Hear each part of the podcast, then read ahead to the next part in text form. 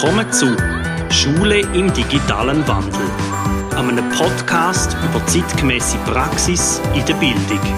Wir begleiten unsere Klasse auf dem Weg zur Digitalität und reden mit Leuten, die zum Thema etwas zu sagen haben.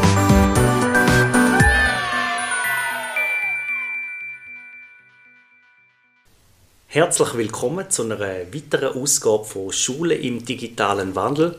Mir gegenüber sitzt Barbara, ich bin der Reto. Barbara, wer sind wir und wieso machen wir diesen Podcast hier? Ähm, wir unterrichten seit gell, drei Jahren miteinander. Ich als schulische Heilpädagogin, du als Primarlehrer auf einer Mittelstufe im Kanton St. Gallen, in der Schulgemeinde Flawil. Und wir haben gemerkt, dass uns beide die Schulentwicklung, das Vorwärtsgehen, neugierig sind auf das, was kommt, wo uns da täglich begegnet in unserer Umwelt, sehr beschäftigt und wir haben einen Weg gesucht, um dem ein bisschen ein Ventil zu geben und da ist unser Podcast. Heute geht es um folgendes Buch, aber ich knall es mal rasch auf den Tisch, damit es alle hören. Es geht um die neue Studie von John Hattie. Den John Hattie kennen wir vielleicht noch, ich komme nachher darauf zu. Es geht um Lernen sichtbar machen, die zweite neue Hattie-Studie. Jetzt noch mehr. Also es ist ja so eine Metastudie, die so Studien zusammenfasst. Und jetzt hat er ja noch mehr zusammengefasst, gell? Ich möchte es gerne vielleicht für die, die John Hattie noch nicht kennen, ein bisschen ausholen. Er ist Professor aus Neuseeland, Pädagoge und Professor aus Neuseeland. Und hat sogar von der Queen einen Offiziersorden bekommen für die neuseeländischen Verdienste. Er hat versucht, Schulsysteme miteinander zu vergleichen, hat aber versucht, Schlüsse daraus zu ziehen. Was ist im Unterricht wirklich weiter wichtig? Was ist wichtig in der Klassenführung? Was nützt, was nützt nicht? Mhm. Was hat der Lernerfolg ähm, von den Kindern alles als Hintergrund? Und er hat wirklich alles gesammelt, was er können sammeln weltweit. Mhm. Und er hat dazu eine erste Studie veröffentlicht, hat jetzt hier ungefähr 800 Metastudien zusammengefasst im 2009. Also 800 Studien zu einer Metastudie? Oder Nein, ist 800, schon, 800 schon Metastudien. Ah, schon 800 Meta, also Metastudien, gell, verstand ich richtig, ist, sind Studien, wo, wo man also mehrere Studien aus dem gleichen Bereich, wo man dann nochmal jede analysiert und nochmal zu einer Studie zusammenfasst. Also genau, zum Beispiel hat es 30 Studien zur Hausaufgabe und man tut das quasi nochmal zusammenfassen ja. und tut nochmal über das Ganze genau, nachdenken. Alle, alle Ergebnisse aus diesen 30 Studien rausziehen und dann da in eine Studie verpacken. Jetzt ist es Frühling 2023, jetzt hat er 2103 Metastudien analysiert. Das heißt, es ist fast das Dreifache. Es sind, und es sind etwa 100.000 Einzelstudien. Also eine riesige Menge. Das ist ja gewaltig. Und er schafft das natürlich auch nicht mehr allein. Er hat ein ganzes Team im Hintergrund, das ihm da dazu hilft. Und er hat gesagt, neben den Sachen, die er schon mal untersucht hat, im 2009, möchte er nochmal vertiefen. Ist, hat sich in diesen 10, 15 Jahren verändert. Und hat natürlich noch neue Sachen wie Digitalität dazugenommen. Mhm. Darum bin ich jetzt auch nochmal auf das Buch aufmerksam geworden. Momentan im Jetzt, Anfang Juni 2023, ist es nur auf Englisch erhältlich. Ich habe wirklich fast alles gelesen. Ich habe den DeepL und so zum Teil müssen brauchen, weil ähm, die englischen Begriffe sind selbst ja, mir zu hoch gewesen, die zum Teil geistern. Und ihm ist es vor allem nicht nur darum gegangen, Daten zu analysieren und neu abzugleichen, sondern er hat gesagt, in der zweiten Studie ist es ihm auch wichtig, zu schauen, was für Haltungen hat es da drin, was passiert innerhalb vom Klassenzimmer. Der Fokus aufs Lernen und den Unterricht hat er weiterhin, aber was kann ich jetzt konkret als Hilfestellungen für die Lehrpersonen und mhm. für das Team geben, wie kann ich jetzt mit dem etwas schaffen, also dass es nicht nur rohe Daten sind. Ja. Wer es interessiert, der hat mehrere YouTube-Filme schon gemacht, halt auf Englisch, zu dem Thema, zu der neuen Metastudie, auch Visible Learning heißt das Buch, das Sequel. Und ich habe das im Vorgehen auch noch gemacht, neben dem, was ich das Ganze gelesen habe, möchte ich euch jetzt mal ein bisschen erzählen, was da rausgekommen ist. Wer das alte Buch kennt von ihm, dort hat er wie so einen Tacho gehabt, wo es so darum gegangen ist, was ist eher hinderlich fürs Lernen, was ist so ein bisschen, ist okay, wenn man es macht, nützt und schadet nicht und wirklich Sachen, die nützen. Genau, so von Rot über Gelb zu Grün, oder? Genau, jetzt ist es von Rot über Gelb zu Blau, wenn ich mich gerade ah, okay. erinnere. Mhm. Jetzt ist es aber ein Balken, also es ist ja. aber fast das gleiche wie der Tacho. Mhm. Mhm. Und er sagt aber interessanterweise, 90% der Schulen laufen schon in die richtige Richtung. Er hätte sich schlimmer vorgestellt, hat er in Ah, einem das ist aber Interview noch gesagt. tröstlich, oder? Und ihn hat interessiert, um herauszufinden, was effektives Lernen ist. Ja, Er da- wollte wissen, welche sind die wirklichen Faktoren, die man sollte daran arbeiten sollte. Ja. Welche sollte man vielleicht eher ein bisschen weglassen. Und er hat so gesagt, über vieles diskutieren wir und es ist ein richtiges Politikum und es hat für den Unterricht eigentlich gar nicht so einen positiven Effekt. Erzähl dir mal ein paar. Hausaufgaben. 1 zu 1 Computing, also weil man, nur weil jetzt jedes Kind ein Gerät hat, ist der Unterricht nicht besser, da braucht es ganz viel anderes, was dazu ist. Es sind aber auch neue Sachen dazugekommen, zum Beispiel beim phonologischen Bewusstsein kommen wir dann drauf, im Kindergarten und Unterstufe müssen wir viel mehr Zeit investieren, das mache ich aufs Sprachenlernen viel mehr aus, wie jedes Leseförderprogramm für Legasthenikerinnen und Legastheniker. Die Debatte möchte er fördern mit der ganzen Metastudie und er hat aber auch gesagt, über gewisse Sachen müssen wir schwätzen, obwohl es politisch nicht en vogue ist. Zum Beispiel der Geschlechterunterschied ist, ich weiß, gewisse kumpen wir jetzt vielleicht den Kerl, aber es gibt einfach Unterschiede im Lernen zwischen Buben und Mädchen. Ich möchte euch jetzt aber gerne wirklich mal empführen, was hat er herausgefunden und er sagt, viele Sachen brauchen schon Zeit, aber gar nicht so viel Geld. Was hat er neu untersucht? Gehen wir wirklich zuerst auf diese Sachen. Im Bereich Lernende hat er untersucht, was für Gefühle haben Einfluss aufs Lernen. Interessanterweise, aber nicht verwunderlich, Wut, Frustration, Angst und Depression haben noch viel den negativeren Effekt, wie er sich das vorgestellt hat. Ah, Das ist wirklich sehr, sehr schlecht. okay. Lern- Also negative Gefühle wirklich Ja. vermeiden. Ja. Hingegen dann sagt man immer so, ja, was für ein Lerntyp bist du zum Beispiel? Und ähm, dass da gar nicht so einen großen Einfluss hat. Also wie mit- mehr mit den Augen oder so lernen kommt nicht so Nein, drauf an. wer sagt, wenn du die richtige Mischung als Potpourri von Lernmethoden hast, dann kommt da nicht drauf an. Ja. Das Wohlbefinden der Kind hat nur einen mittleren Effekt. Er sagt natürlich klar, es ist wichtig, ein Kind muss sich wohlfühlen in der Schule, sonst Ja, lernt es nicht, sonst kommen ja, wir wieder in die negativen Wut, Frustrations-, Angsteffekte rein. Aber wenn es einem Kind gut geht, lernt es nicht besser. Es kommt einfach gerne in die Schule, Ja. aber es lernt nicht besser. Also muss irgend so eine, eine, ja, eine Mischung sein zwischen, oder? Ja. Gell? Und wenn ich herausgefordert werde in der Schule, natürlich durch einen Unterricht, der mich fordert, dann bin ich ja nicht unbedingt äh, in meiner absoluten Komfortzone. Aber der Lerneffekt ist dann gross. Er hat, ich finde, es ist, gerade wenn du auf LinkedIn und anderen sozialen Medien bist, sehr ein Trend, Achtsamkeitstraining. Das ist extrem weit oben. Okay. In der Beliebtheit. Aber es, er sagt, es hat fast keinen Wert. Weil es häufig auch für Kinder und Jugendliche viel schwierig ist, was wir von ihnen wollen. Weil Ja. die sind gar noch nicht so weit Ja. in ihrem Moralverständnis, in ihrem, ihrer emotionalen Entwicklung und dass wir dort die Kinder einfach überfordern mit Ja. dem. Er sagt aber, was ein... Da könnte aber eher etwas auf, Teamebene, oder? Also Erwachsene. Ja. Also Erwachsene denke ich, da sind, also Achtsamkeit auf Erwachsenenebene kann ich mir also sehr gut vorstellen, dass da ein grosser Wert, aber nicht unbedingt auf Kinderschule, jugendlichen Ebene. Und was einen extrem guten Wert hat, den er neu untersucht hat, ist das Arbeitsgedächtnis. Ist nicht verwunderlich.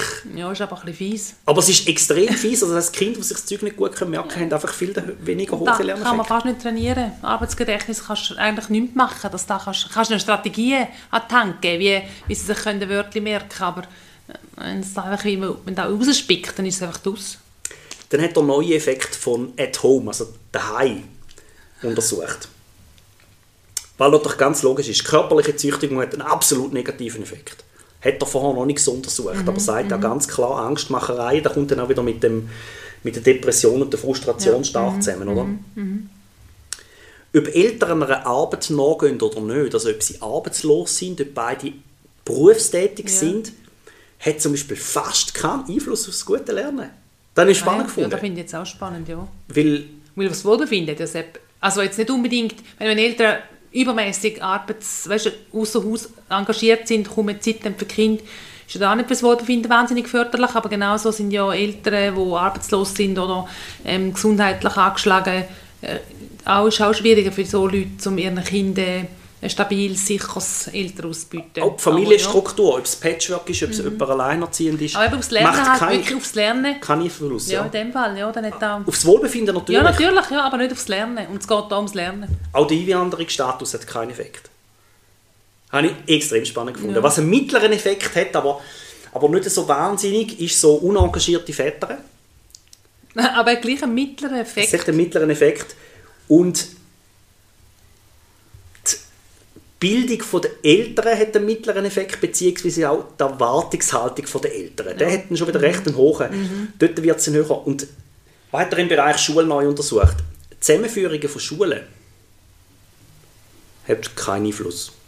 Aha, also, Die Schulwahl, wo gerne auch politisch immer wieder raufkommt, wenn es öffentliche Schulsystem Mhm. Ja, ist, also hat keinen Einfluss darauf.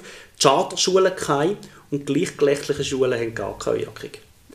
Gerade weil man häufig so sagt, ja, in der Pubertät ist es super, wenn Girls untereinander sind und Boys und so. ja. Es gibt natürlich geschlechterspezifische Unterschiede, das so, das sagt Ja, er, aber, es hat, aber, es hat aber, kein, es hat aber Ja. keinen Einfluss aufs Lernen. beruhigt mich jetzt also noch, weil ich nicht nur eine reine, Mädchenschule wollen. Und da freut jetzt alle Schulgemeinden, die das Geld wirklich müssen drüllen, die Bauqualität der Schulhäuser hat keinen Effekt. Fast keinen Effekt. Und Sommerschule, also dass man Kinder nochmal in eine Weiterbildung schickt Ja, im Sommer und so, Sommer. hat auch fast keine Wirkung. Aha, denn die fünf Wochen Sommerferien, die schadet dem Kind nicht. Doch, die Was? fünf Wochen Sommer, je länger die Sommerferien sind, hat er aber in der alten Studie schon gesagt, desto, desto mehr ist dann die Vergesslichkeit da. Man muss wieder bei der Basis anfangen, aber nicht Sommerschule. Also, Da geht es ja. nur um die Sommerschule. Ja. Dann, was er neu untersucht hat, ist beim Thema Klasse. Mobbing, absolut schlecht. Da ist nicht verwunderlich, weil Mhm. das hängt wieder mit den Emotionen auch zusammen. Klassenrepetition hat keinen Effekt. ja, da. Wissen wir aber schon aus den, aus den Ja, da- heilpädagogischen Untersuchungen in der Richtig, ja. Schweiz. ja. Freundschaften haben nur einen mittleren Effekt aufs Lernen. Natürlich auf Psychohygiene etc. sehr einen hohen, aber rein aufs Lernen nur einen kleinen. Mhm. ja. Es hat ja manchmal auch hinderliche Effekte, wenn Kinder gut befreundet sind, Ja. Mhm. können wir es nicht verstehen. Aber das ist auch noch tröstlich, weil manchmal ist das auch wirklich ein Thema. Wenn, wenn, wenn es in einer Klasse wie für ein oder zwei Kinder nicht passt, oder? Dass man aber die Eltern so beruhigen kann. Oder als Kind dann kann sagen, schau, jetzt da ist einfach ein Platz zum Lernen. Natürlich, wenn ein Kind dann wieder leidet, weil es sich Logisch. nicht zugehörig fühlt Ja. und so, hat es dann wieder den negativen Effekt. Ja, Aber ja. Mhm. grundsätzlich hat es hat's, hat's nicht so einen hohen Einfluss, wie man sich das gibt. Bei den Lehrpersonen hat er neu untersucht. Lehrerqualifikationen, Mhm. Leistungsvergütungen und Coaching von Lehrpersonen haben fast keinen Effekt. Gerade das Letzte finde ich also schon noch ein bisschen frustrierend. Ja, da finde ich jetzt also auch. Das ist ja in aller Munde, oder? Man coacht da und Ja, dieses genau, und jenes ja. und Lebenscoach und Lebenscoach und Lehrercoach und Im Moment coachen, oder? Ja. ist Ja. da ein Schlagwort. ja, aber auch Coaching Okay. Mhm. bei den Schülerinnen und Schülern im Fall ist halt ja, im Fall auch nicht so gut abgeschnitten. Es, also es, hat, es ist nicht negativ, aber es hat fast keinen Effekt. Mhm. Und es hat andere Effekte von der alten Studie, die ich dann nachher noch bringe, die viel höher sind und ich finde, da müsste man einfach nochmal in die Tiefe gehen, wenn man vielleicht mal Lerncoaching oder so anschaut, weil das ist jetzt auch ein Schlagwort, dass die Schule Mhm. von der Zukunft mehr, nicht mehr Lernbegleiter oder Lehrpersonen hat, weil es ja belehrend ist, sondern es muss mehr ins Coaching hineingehen. Aber wenn da wirklich keinen so einen Effekt hat, müssen wir da mal genau Ja, anschauen. ja, muss man einfach schauen, ähm, wo ist äh, Aufwand und Ertrag, oder? Da ist der Punkt. Zugehörigkeit in der Schule, also wenn, wenn Lehrpersonen das Gefühl haben, sie gehören zu dieser Schule, das hat eine extrem gute Wirkung. Wahnsinn! Ja. Das hat fast den höchsten Wert gehabt. Und wenn Lehrpersonen auch kollektiv miteinander zusammenarbeiten oder da auch drinnen ist, also die Wirkung der Lehrkräfte Ja. ist es, wenn man es übersetzt hat mit Diepel, äh, ist extrem hoch abgeschnitten. Ja, Was auch eine hohe Wirkung hat, ist, wenn man Kinder in die Schublade steckt. Aha. Also, Ähm, ja, aber jetzt sind wir beim Zutrauen, Ja. oder? Wir Erwartungen haben. Nicht, ja, möglichst nicht schon irgendetwas Gefühl haben, da geht oder da geht nicht. Was ich spannend gefunden habe, die Erwartungen der Eltern oder der Erziehungspersonen hat einen höheren Effekt wie die Erwartungen der Lehrpersonen. Ja, da kann man vorstellen, ja. Im Unterricht hat er neu untersucht, also wenn man ein spezifisches Lesetraining macht oder Woki-Training, dann hat das einen mittleren Effekt. Was schon ein bisschen den höheren Effekt hat, ist das Training vom phonologischen Bewusstsein. Magst du vielleicht etwas zum phonologischen Bewusstsein sagen? Weil da habe ich auch schon in den letzten Jahren gehört, was das soll sein Also phonologisches Bewusstsein, das ist wirklich etwas, wo man, so, so, da- da- die Grundbausteine der Sprache, zum Beispiel, dass man Reimwörter sucht, dass man ähm, Wörter in Silben ähm, aufteilt, ähm, dass man ähm, Anlaut lässt oder aus, also mit, in der Mitte, oder? dass man sagt, wo kommt denn der B vor, bei Nebel, oder? und dann Wörter sucht, die auch so sind. Oder auch der Auslaut, der letzte Buchstabe, ähm, sind so die Trainings. Also eigentlich Sprachspiele, so Versli und Reimli, die haben ganz viel phonologische Bewusst hat, die da die fördert und das ist wirklich ganz ein wichtiger Baustein ähm, nachher dann für den Schriftspracherwerb, also fürs Lesen und fürs Schreiben, weil die Kinder einfach dann sensibilisiert sind auf die verschiedenen Laute, auf den verschiedenen Klang, lange Vokal, kurze Vokal und so weiter. So, darum, das ist phonologische Bewusstheit. Jetzt kommen wir zu den ganz spannenden Sachen. Im Bereich vom Lernarrangement, am Lernen selber und der Lernstrategien hat er auch ein paar neue Sachen untersucht beim Fernsehen schauen hat bei der alten Studie extrem schlecht abgeschnitten. Also wer zu viel Fernsehen schaut und vor der Kiste hockt, der hat einen negativen Einfluss aufs Lernen in der Schule. Sehr passiv halt, denke ich. Wenn Anwesenheit von Mobiltelefon im Unterricht sind, im Fall auch. Also wenn Kinder und die Jugendlichen das dürfen brauchen während dem Unterricht, und ich rede jetzt nicht vom spezifischen Brauchen zum Recherchieren, sondern wenn, wenn man das darf brauchen, weil es nicht so eine klare Regel hat, dass man die quasi daheim lässt oder abgestellt lässt, hat einen negativen Effekt. Habe ich ganz spannend gefunden. Okay, ja. Allgemein, Bildschirmzeit. Je höher die Bildschirmzeit, desto tiefer der Lernerfolg. Die sozialen Medien, die haben also auch fast am negativsten abgeschlagen. Also die Wert, die Kinder verbringen heute viel Zeit vor den mhm. Medien. Wir wissen, jetzt sind es momentan im Jahr 2023 etwa vier Stunden im Alter von 19 bis 12 umgekehrt. Ist viel. Und je, je mehr das da ist, desto negativer ist der mhm. Effekt. Den individuellen Unterricht hat er untersucht. Fernunterricht und 1 zu 1 Computing. Und Barbara, es hat fast keinen Effekt. Vor allem beim individualisierten Unterricht da bin ich fast ab, weil ich so denke, oh, wow. Ja, ja da ist jetzt äh, fast ein bisschen, kann man das sagen, heilige Kuh, die er da schlachtet. ja, ja. Aber ich möchte auch hier sagen, es geht, es geht natürlich, er sagt zum Beispiel auch in der alten Studie schon, die Methodenvielfalt ist, was ausmacht. Also das heisst jetzt nicht, dass man nur noch Frontalunterricht Genau, ja, richtig, ja, nein. Da muss man ja immer aufpassen, ähm, dass man dann nachher nicht da über ein, so über das grosse Einleisthaus, schlussendlich, wenn er noch jemand geschickt macht, wenn jemand genau sieht, wo, sie, wo stehen Kinder, wer braucht welches Kind, welche Jugendlichen, ähm, dann ist da ganz sicher äh, ein grosser Effekt. Aber das ist ja nicht unbedingt individualisierter Unterricht. Ja. Er sagt zum Beispiel auch die Separation in der Primarschule, in der Sekundarschule, im Gimmi, hat, hat schon einen Effekt, aber es hat nicht so einen hohen, wie man sich immer ja. wünscht. Das, mhm. Es gibt vielleicht Ruhe in ein Klassensetting rein, weil, ja. weil alle ein bisschen im gleichen Lernstoff sind, aber es hat nicht einen höheren Lerneffekt. Weil gerade in der Primarschule, wo wir zum Teil integrativ arbeiten, ohne Kleinklassen bis in die 6. Klasse, sehen wir, dass zum Teil auch solche Kinder, die wirklich Mühe haben mit Lernen, dass die sehr einen hohen Effekt können haben aber dass das nicht automatisch besser ist, wenn man sie trennt. Mhm. Mhm. Und Barbara, was mich ein bisschen erstaunt hat, was nur eine mittlere Wirkung hat, ist die Differenzierung. Da bin ich ein bisschen ernüchtert. Ja, Flipped Classroom, also ist auch noch, hat er auch noch untersucht, dass wenn man den Neustoff quasi daheim lernt, indem man das Lernvideo daheim schon hat oder, ja. oder, mhm. oder vorbereitet und dann die Anwendung im Unterricht hat, das hat auch einen mittleren Effekt. Mhm. Nachhilfe von Gleichaltrigen hat einen mittleren Effekt. Ich, ich hätte eigentlich gehofft, dass es größer ist. Ja.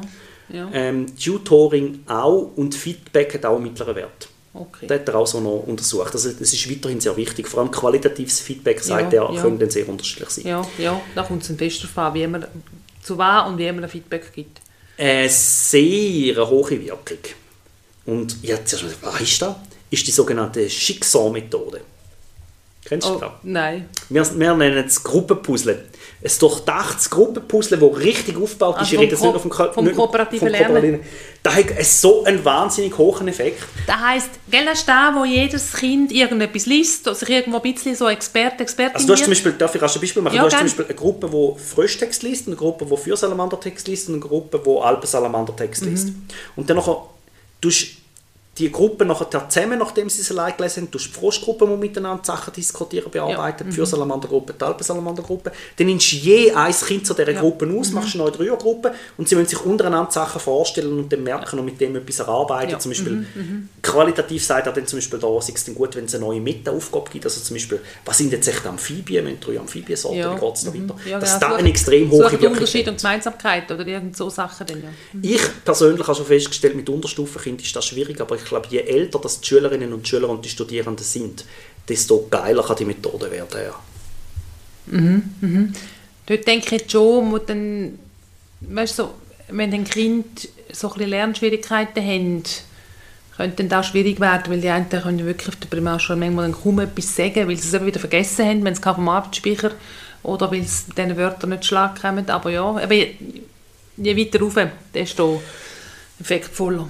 Was politisch natürlich Themen sind, die wir gerne diskutieren, sei es jetzt von der Grammatik von der Schule, wer das interessiert, Folge Nummer zwei, oder, oder auch sonst Themen, die halt sehr ausgeschlachtet werden, die aber wirklich nicht so einen hohen Effekt haben, weil es einfach so, es ist so, es, ist, es, es nützt nichts, aber es schadet auch nichts, aber wir investieren extrem viel Zeit darauf, ist Teamteaching zum Beispiel, hat nicht so einen hohen Effekt. Mhm.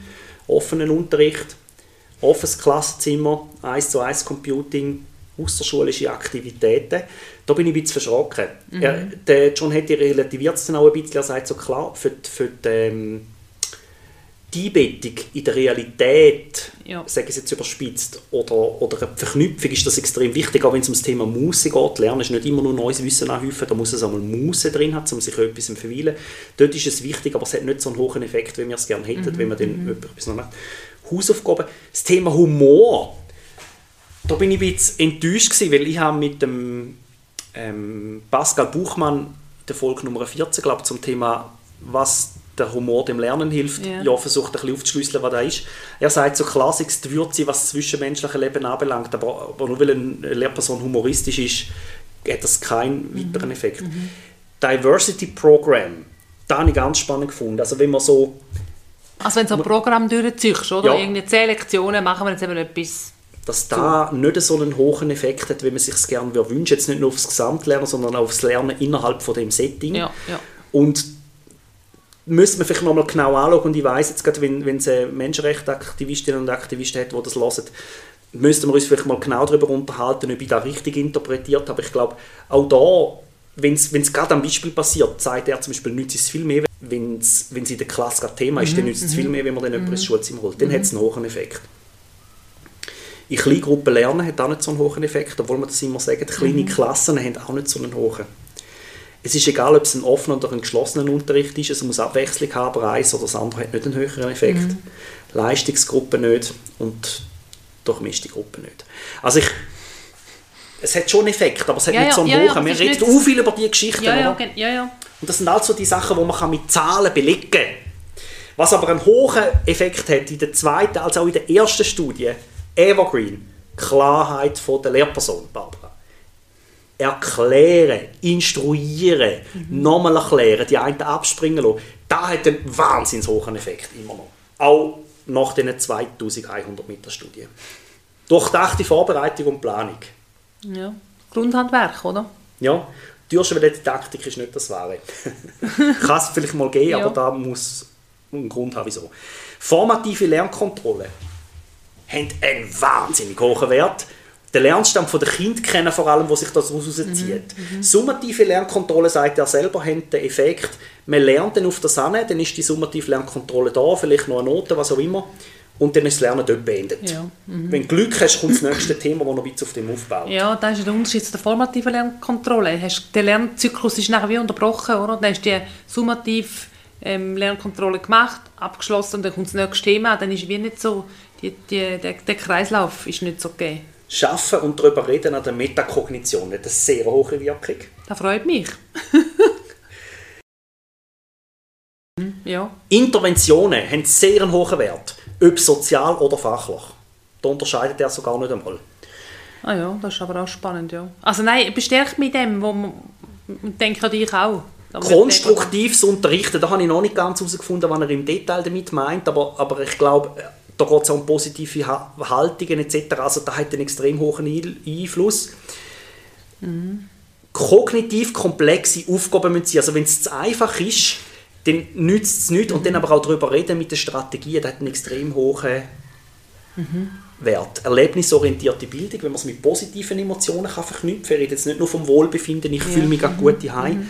Das hat einen extrem hohen Wert den Micro-Teaching mit Tutorials. Das ist etwas, was von der digitalen Medien herkommt. Er sagt so, wenn es ein Tutorial irgendwo schon gibt, Aha. wo ich immer wieder schauen kann in meinem Lerntempo, ja, ja. hat einen extrem hohen Wert. Und das ist so beruhigend, um zu sehen, dass es auch in den digitalen Mediensachen gibt, die wirklich gut ja, passen. Ja, ja, ja. In dem Fall mega lesen, oder? Weil da kannst du analog dann nicht so bieten, oder? Kannst du nicht x-mal bieten, aber einen Film oder irgendeine Anleitung, Podcast kann man immer wieder hören. Und ich glaube, qualitatives Tutorial erstellen er hat auch nochmal einen hohen Wert, aber ja, das hat er jetzt nicht untersucht. Ja, ja, da... Oh, ich habe Luftsprünge gemacht, als ich es gelesen habe. Glaubwürdigkeit von der Lehrperson hat so einen riesigen Effekt. Sehr hoch. Wow. Sind wir doch bei einem Thema, wenn ich das Mittelalter nicht gerne unterrichte und ich vermittle das dem Kind ähm, unterbewusst, bewusst, da züchtet einfach. Ja, ja, genau. Ja, da, da kannst du nicht... Also, man ist nicht immer gut drauf. Aber grundsätzlich, das Kind, die Jugendlichen merken, hey, die Person ist gerne da, die macht das gerne, die brennt für das, was sie da erzählt.